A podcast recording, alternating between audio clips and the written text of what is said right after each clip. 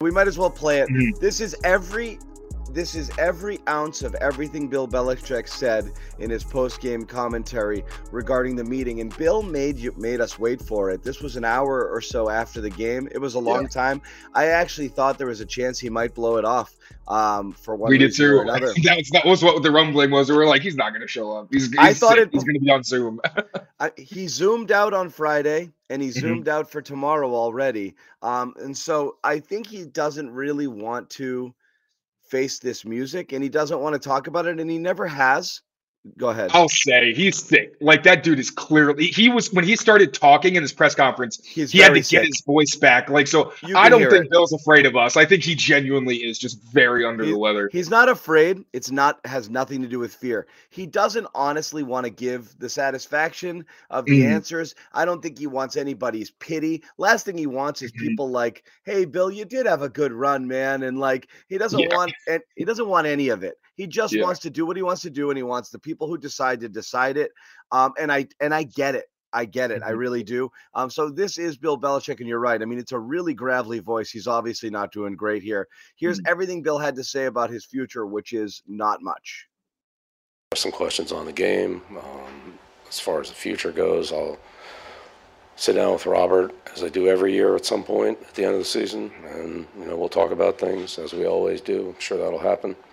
Um, but that's really about all I have to say about that right now because there's anything else to talk about. So, uh, Bill, coming off the field today, did you have any different feelings about the end of today coming off that field?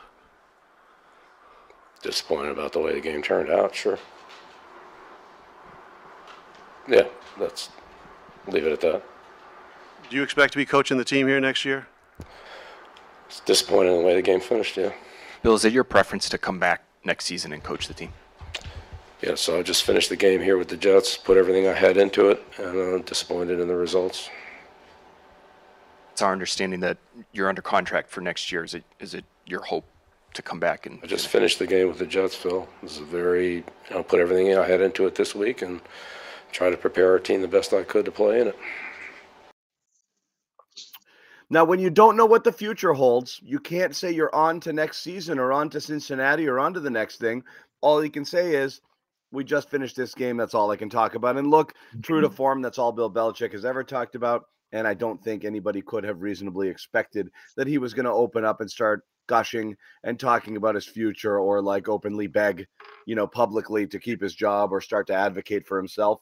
That's going to get handled uh, in the coming days. Um, and on it goes. So, I mean, again, Taylor, obviously, I'm not saying give your rumors or give whatever, but I mean, what's the general vibe here about Bill Belichick? I, I've been all over the map on this in my mind just based on trying to read the tea leaves.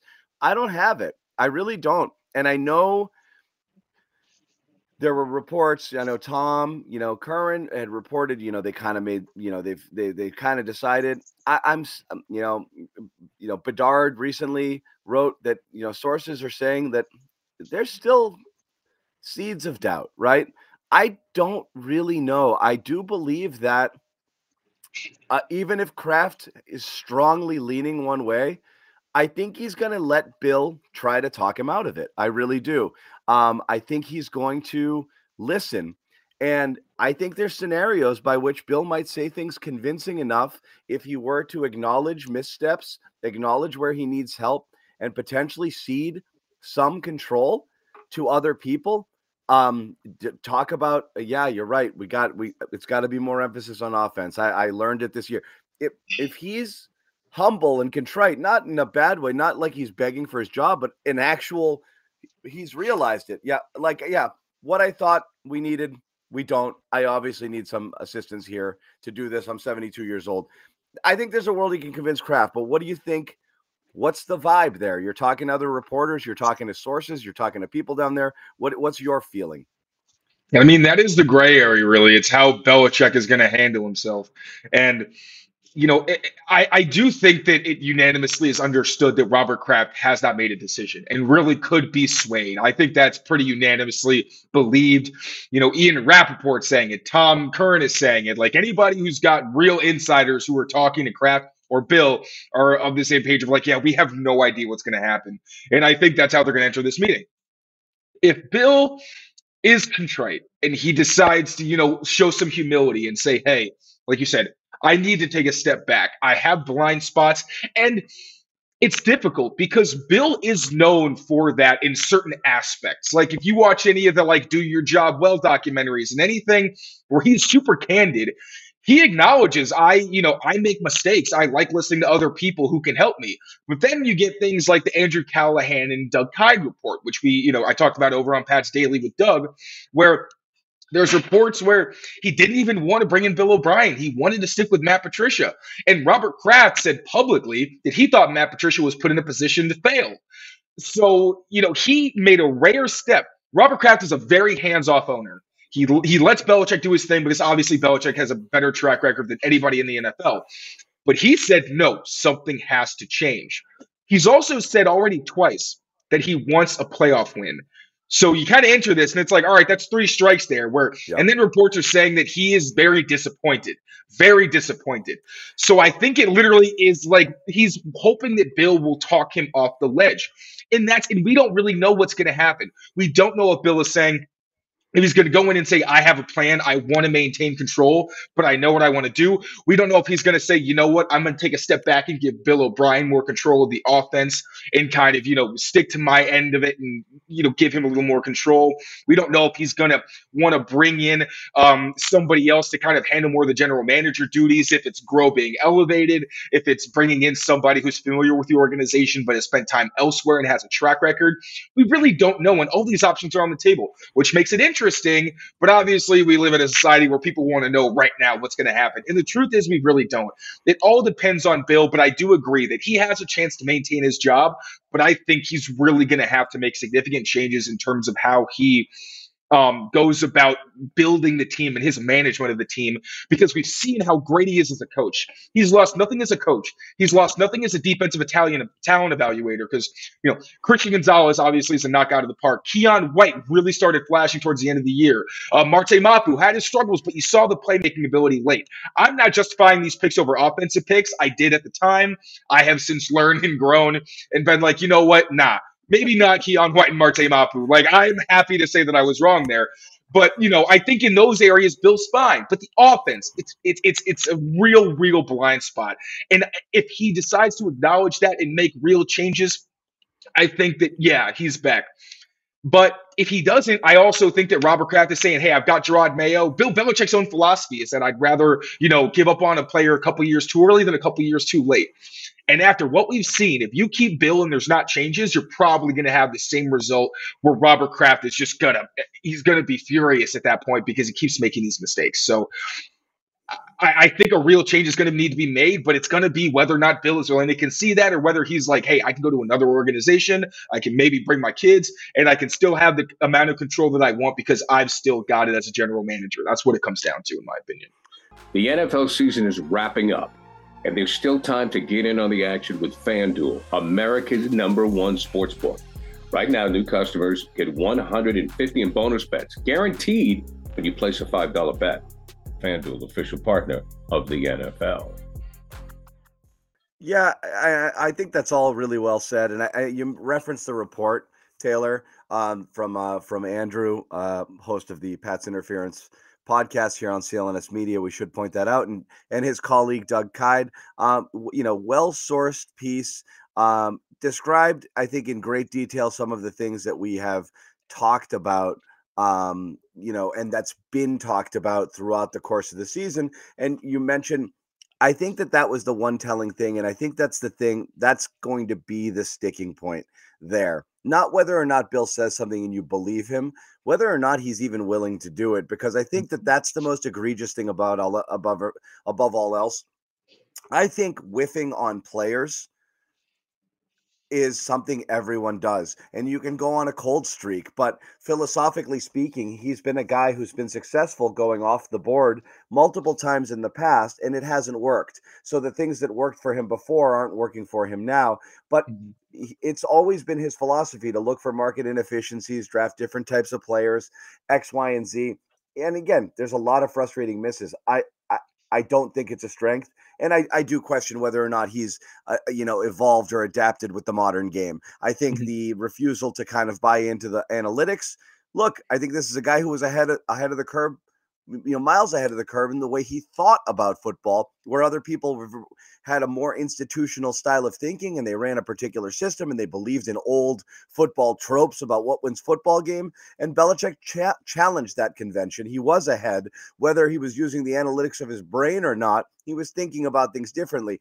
I think he just needs to come into the future with it. But the most damning of all was that with the coaches because I really think it's like the analogy I used, it's or the metaphor, whatever you want to call it. He he watered, he bought the plant, but he didn't water it. Okay, mm-hmm. they they they made him get O'Brien as a coach, and he didn't let him pick a staff, and he gave him no tools. And he said, "Go ahead, fix it." Oh, is it, offense? I can't do offense. Is that right, Rob?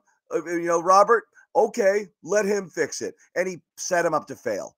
A guy mm-hmm. who, with whom he has a relationship, which to me if that's how it went down, is bordering on petty and immature, not only stubborn. Yeah. And so yeah. if that's how it went down, that's worrisome because that's nope, it's going to be my way. It's take my ball and go home sort of stuff. And that to me is the worst part about it is you Mayo gets anointed and then and then and then he's reporting to Bill's kid and he's walking around the building and nobody knows what he does. He doesn't have a title or any sort of authority, but he was elevated in a press release but given no actual power. O'Brien is given power. O'Brien is given a title but no tools with which to work. Adrian Klemm also reported in this thing, brought in as an O-line coach, gets gets into it with Groh over the lack of talent on the O-line. Like, how am I supposed to coach these guys? So, like, problems throughout the organization. A lot of it stemming from the fact that Bill just wouldn't give his guys stuff to work with. I think that that's the most troubling of all, and that's where if I'm Kraft, I would have a little bit of pause. You know, so that, that that's that's kind of where I'm at with it too. As I don't know how you get there, right, Taylor? Like mm-hmm. I don't know how he. I, I don't know how Kraft feels good about his decision either way. I'm not going to lie. I think that's fair because with Bill, it's you. He had what I think is fair to say was a pretty toxic situation where the front office and the coaching staff didn't get together. The coaching staff didn't necessarily get along well with each other because you had the old regime and Vinny Sunseri and Troy Brown. Then you have Adrian Klemm, who's basically on an island, and then you have Bill O'Brien and Will Lawing.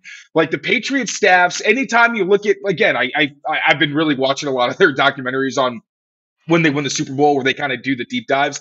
And you look at all these guys who just work so well together and then go off and eventually get opportunities elsewhere, but it's because they have a cohesive staff. So even if he comes back, you wonder is there still going to be bad blood? Is there going to be awkward or weirdness? You know, there's no guarantees there. But then you also take the chance where if you do, I, you know, we could talk about a bunch of different coaching candidates. I think most realistically, the Krafts like to keep things in house like Belichick. They're not going to go out. I really don't think they're going to go out and get like a Bobby Slowik or uh, uh, um, oh my god, I'm blanking on his name. The Lions offensive coordinator. Johnson, my bad. Ben Johnson. Johnson, ben right? Ben Johnson. I always think it's Bob or Ben. I get confused, but I don't think he's going to go out and get a guy like that because they don't have any connections. I think he wants to elevate Mayo because it also helps with uh, turnover because you don't have to get like a whole new staff of people you're not familiar with. I think he wants to keep it in house, but you also Mayo for all of his you know his success as a player. He's been in the building for a long time. He's a well respected coach. You don't know how he's going to lead an organization, and you already had the reports, whether they're right or wrong that Mayo even acknowledged that were saying that they didn't like the way that he was carrying himself. And that creates a weird situation where it's kind of like damned if you do, damned if you don't. Do you bring believe, Mike Vrabel back? Mm, sorry. I, I no, I didn't mean to. I believe that's likely other coaches, not players, though. I think he's got the ear mm-hmm. of the mm-hmm. players. Yeah, no, absolutely, I agree. But it, again, that's okay. So do you kind of where where do you go from there? And I really don't know. I, am not sure where you go if it's Mayo. Like, does he get rid of guys or what have you? I love. I think that Mayo is by far their best candidate. I know there's been talk about Mike Vrabel, but I don't understand the point of that when Vrabel and Jerod Mayo have similar resumes. The difference is that obviously Vrabel has experience as a head coach, Mayo doesn't. But at some point, Mayo's going to get that opportunity. And how are you going to feel if Mayo ends yeah. up going to you know some other team and then he has success? Because especially last night watching DeMeco DeMeco Ryans. I kind of looked into his and Mayo's career resumes just out of curiosity. I'm like, well, they are both really good linebackers. They played around the same time. When I tell you they were the same person, both all uh, all SEC, both uh, two-time Pro Bowlers, both one-time All Pros. Like as players, they were very, very similar in terms of their success And you've seen with DeMeco Ryans how that translates and how players respond to him and how much he gets out of them. I think you get the same thing with Jerod Mayo with the added bonus of not only does he have coaching experience like DeMeco Ryans did, he's been in the media. So he understands how they work. And he's much more transparent with us than most of the people on the coaching staff, but not in a way where it seems like he's you know, going outside of the company line. He just understands like you can be transparent, but you don't have to give away state secrets. And he's got the business acumen, which, you know, I directly asked him about. And he mentioned how it helps him talk to a diverse kind of group of people, how he is better and, you know, it helps with mentorship and communication. There's a lot of things going for him. So I don't think you want Jerod Mayo to leave the building. And frankly, if you keep Bill around for two or three more years, you're probably going to lose him. And at some point, you're also probably going to lose DeMarcus Covington. So then it's like, okay, we don't even really know what the succession plan is going to be, or if there's even going to be somebody on the around the league in that tree or someone with experience with the Patriots who's available. So you know, I, I really do think, and I hate to say this, especially because I was pro Bill, but after that came out, I was like, you're creating a bad situation on your own staff. It's not just you don't have offensive talent, which is what I thought it was. It's that you were maybe actually going out of your way to be petty and hurting your coaching staff, which that blew my mind because, yeah, Belichick can be petty. We all know that. But usually he sees the bigger picture, and that is the exact opposite. That's that. what, but I had my conspiracy theory beyond just O'Brien that Bill that Bill secretly wanted Mac to fail after the going outside the building and didn't want to help there either because I don't think he I I don't know that he necessarily was a thousand percent wanted to pick him in the first place and I don't like I don't think he liked how that went and I thought that that relationship was bad in training camp and I pointed it out multiple times. Every time Mac Jones spoke when he was asked a question about how much involvement do you have with Bill Belichick he said Bill's good at defense uh, but I'm really happy that we have O'Brien here, and he did that over and over and over again. Which so, is fair. Which is fair because anytime O'Brien, anytime Bill toes over on offense, it's bad. Like one of the things with Adrian Klemm, once he left, Bill started teaching accident. stars.